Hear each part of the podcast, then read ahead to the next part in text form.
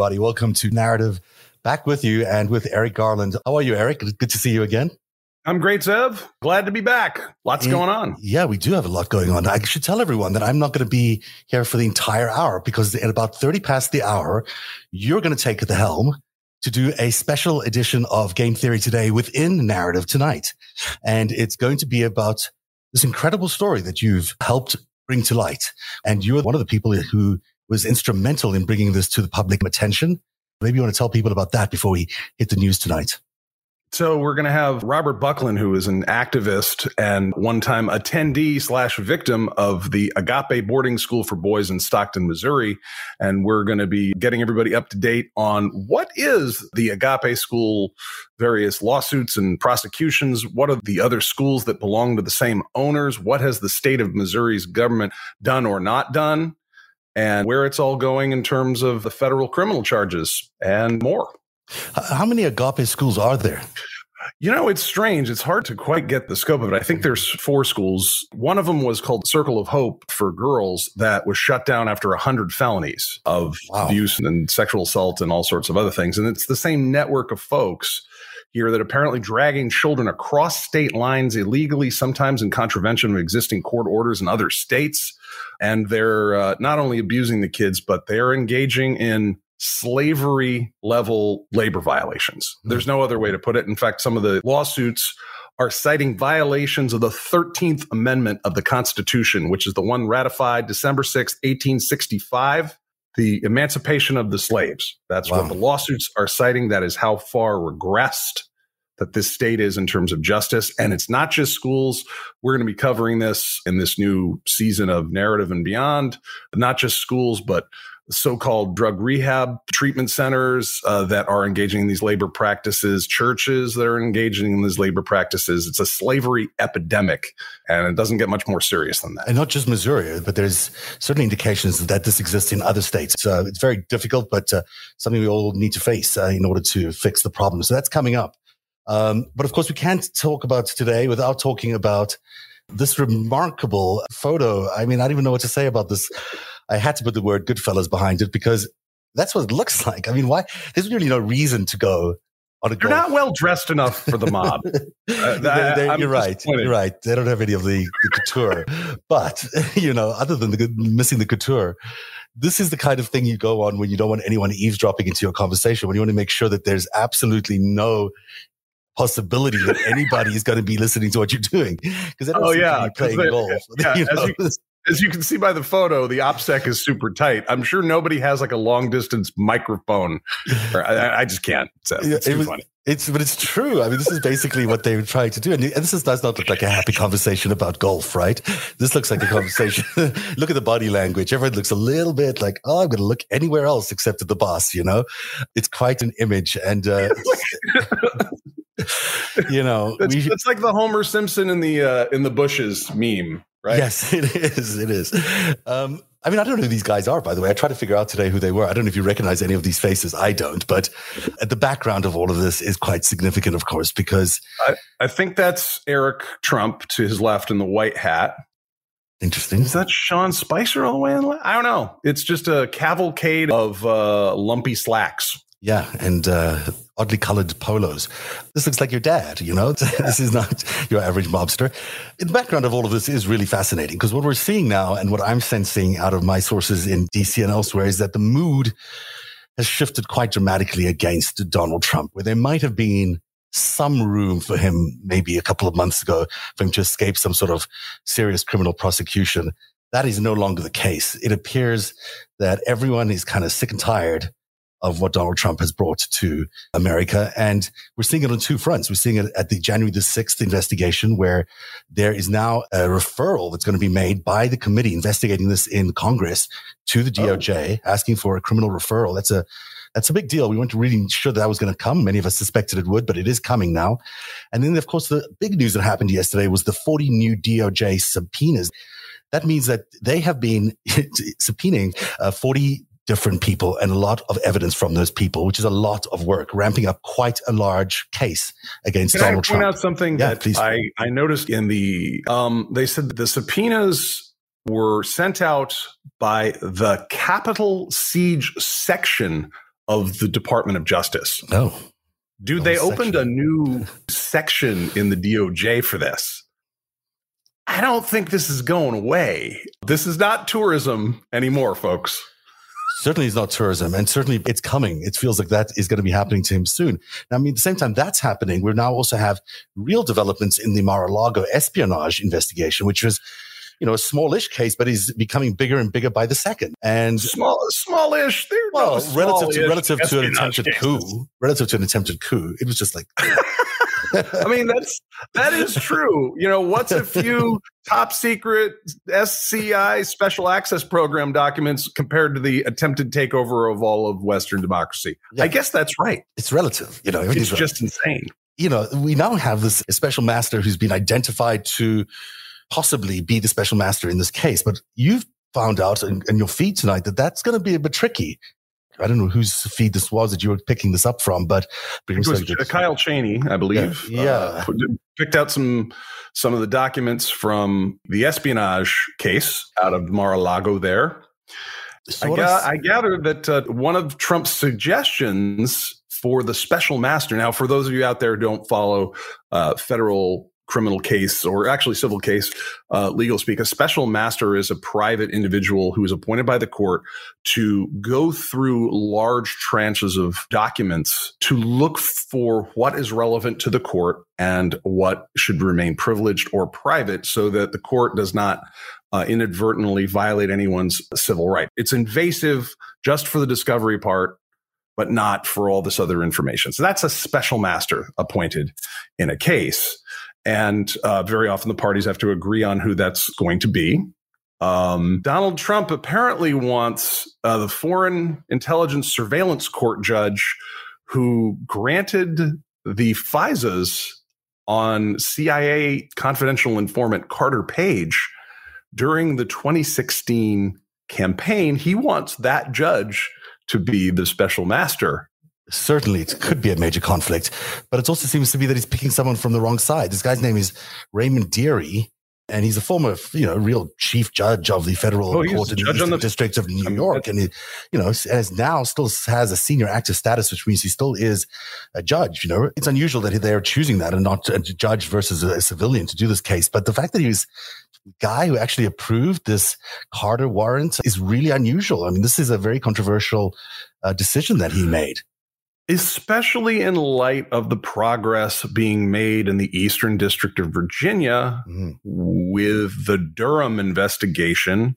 that's mm-hmm. ongoing of the Steele dossier and the Alfa Bank case, mm-hmm. which was of bogus pseudo intelligence that was fed out to the media in 2016, 2017, and beyond also known as Russiagate. And I think we've had some signals, I think either from Kash Patel or some other people involved in this, that the documents that were discovered in Mar-a-Lago, I'm assuming this is not the nuclear documents or the things about President Macron of France, but they've said, well, you know what was in there in those documents that Trump took with him, still illegally because he doesn't own those.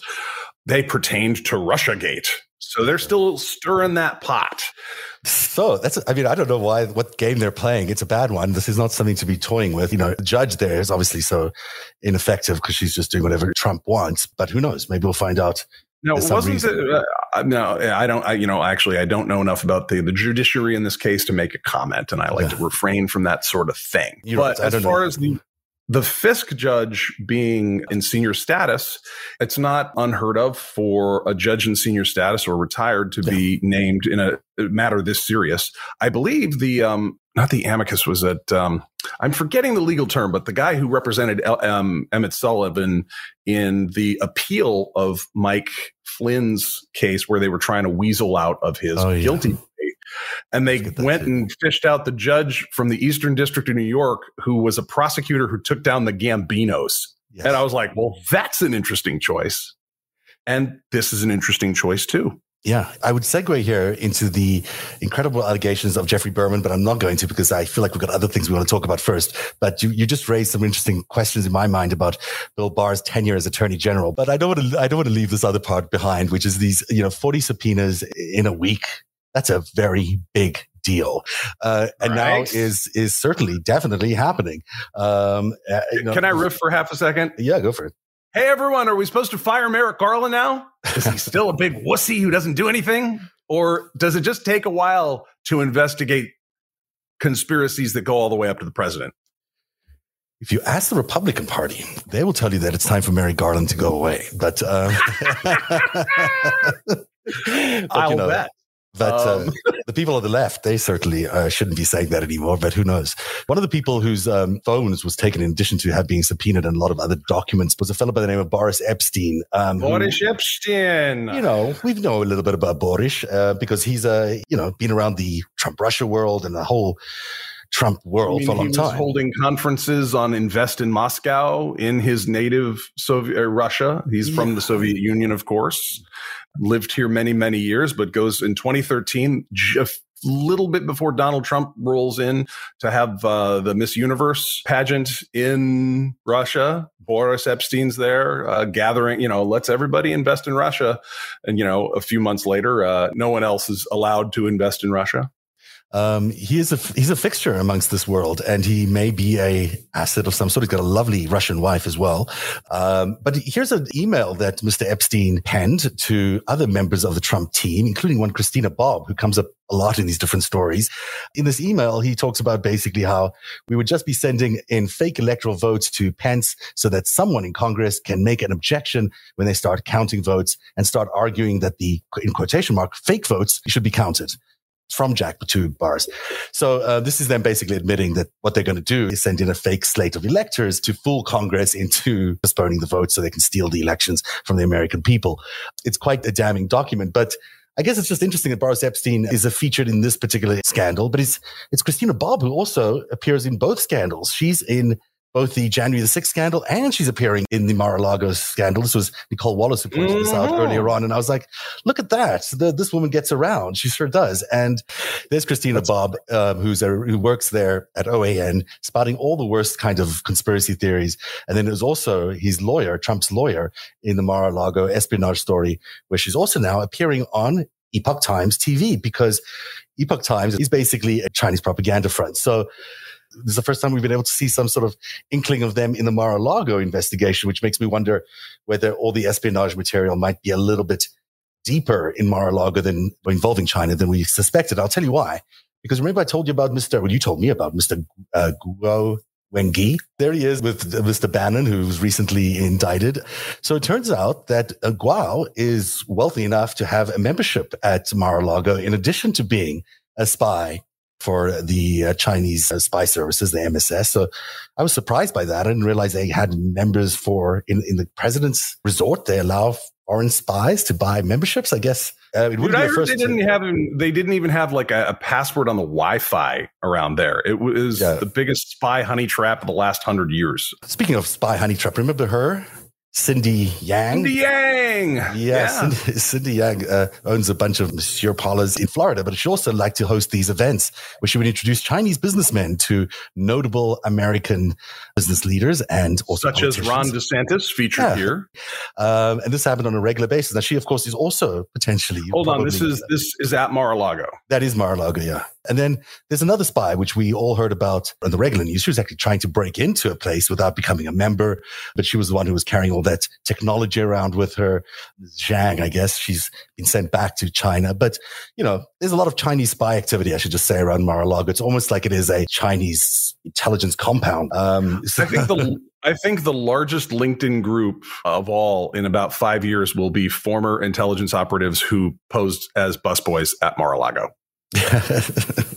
it's true because there's got to be you know. Who are place... you? I was Jose. Oh, I was given intelligence the whole time. Who are you? No, I was Peter. I was actually from Russia. Ah, I mean, John Brennan was saying that that was the biggest trap for intelligence. Everyone wanted to be in there for the last twenty months, and just that's where you'd want to go. So now we know there's at least uh, Guo had a membership. So if you wanted to pick up any of those classified documents, he wouldn't have to like sneak in. He would just be able to walk in through the front door. You know, it all kind of talks past the sale of like, well, who could have been there? The point is with classified documents, you keep them in a SCIF. If you take them from place to place, they're in a lock bag or you go to jail. Uh, you see the, the the the segments on on Fox News where like, well, but it was a pretty good lock, wasn't it? And it's just it's it's okay. I mean, it's one thing to try and snooker the public about how classified documents are handled. The public doesn't know because it's a very elite thing for people that are actually handling these documents. But here's the thing: the public does not need to know for you to be convicted of the crimes of mishandling these things and going to jail. That's how it's always handled. So you know, the, you, what, you're saying is totally true, and it's kind of funny to laugh at all of this. But on the other hand, the sensitive documentation that Donald Trump had in Mar-a-Lago, which included human intelligence sources, which is potentially that, costing lives. I mean, now you're revealing right. Names and identities of people who are doing work for the American uh, state and whose lives could be lost. Um, by the disclosure of these things. And it seems that he did disclose these, or at least some of them are missing and we're not sure where they are. And there's potential that he may have you know, shared these elsewhere, that is beyond reproach and it gives you an indication of why the, the Goodfellas meeting happened on that golf course and why Washington, D.C. in general is had it with Donald Trump. And that's why you've got these two juggernaut investigations. So, you know, I think that this is a different moment. I think we are seeing a, a, shift in tone from those people who know this kind of stuff in DC. And, and it's for good reason because there's lives at risk. There's uh, nuclear secrets at risk. We do not know really what happened with all these secrets at Mar-a-Lago. And, uh, you know, just this coming week, Vladimir Putin is going to be meeting with his good friend Xi. You know, that's going to be an interesting meeting to watch because right now Xi's picking up the bill for Putin and Putin's not delivering everything he was meant to deliver. Uh, and this is a month before Xi is expecting to be uh, anointed for a third term. So it's interesting. It's very interesting you know, one of the few things of any uh, of any value that came out of the Steele dossier that seemed very very true was that it said that the Chinese were excited that the Russians were taking all the heat for election meddling because then nobody was looking at them. Right. That was in the Steele dossier, and that was true and incisive and accurate. I want to play one last thing, and then I'm, I'm going to hand over the show to you because today uh, there's a Twitter whistleblower who also had some things to say oh, about God. China. You know, this was incredible revelations that came out today. I'm going to play you a clip of that. And then on the other side, uh, Eric, you'll take over Alrighty. the rest of the show. Stay tuned, everybody. Uh, that is coming up next. But in the meantime, here's the, um, the Twitter whistleblower at the senatorial hearings today. Foreign agents can have multiple goals. And sometimes it's not just the engineers or the technical access that they want, but it might be information about the plans of Twitter, what plans Twitter has to potentially censor information in a government or concede to a government's request or what plans they have for expansion in a particular environment. In your disclosure, you mentioned that the FBI notified Twitter that one of their employees was suspected of being a Chinese foreign asset. I had been told because the corporate security, physical security team had been contacted uh, and told that there was at least one agent of the MSS which is one of China's intelligence services, uh, on the payroll inside Twitter. We're really thinking if you are not placing foreign agents inside Twitter, because it's very difficult to detect them, it is very valuable to a foreign agent to be inside there. Every minute of narratives reporting, every story that we break is made possible by our patrons. You too can become a patron by joining at patreon.com forward slash narrative. Narrative where truth lives. Every minute of narratives reporting, every story that we break is made possible by our patrons. You too can become a patron by joining at patreon.com forward slash narrative. Narrative. Where one day you'll tell the story of autocrats, crooks, and kings who came for our freedom.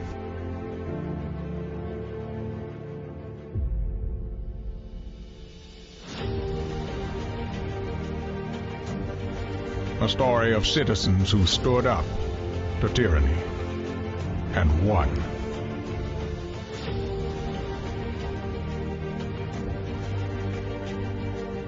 The people prevailed and renewed an old vow to a more perfect union. And that was just the beginning. The story continues. Narrative where truth lives.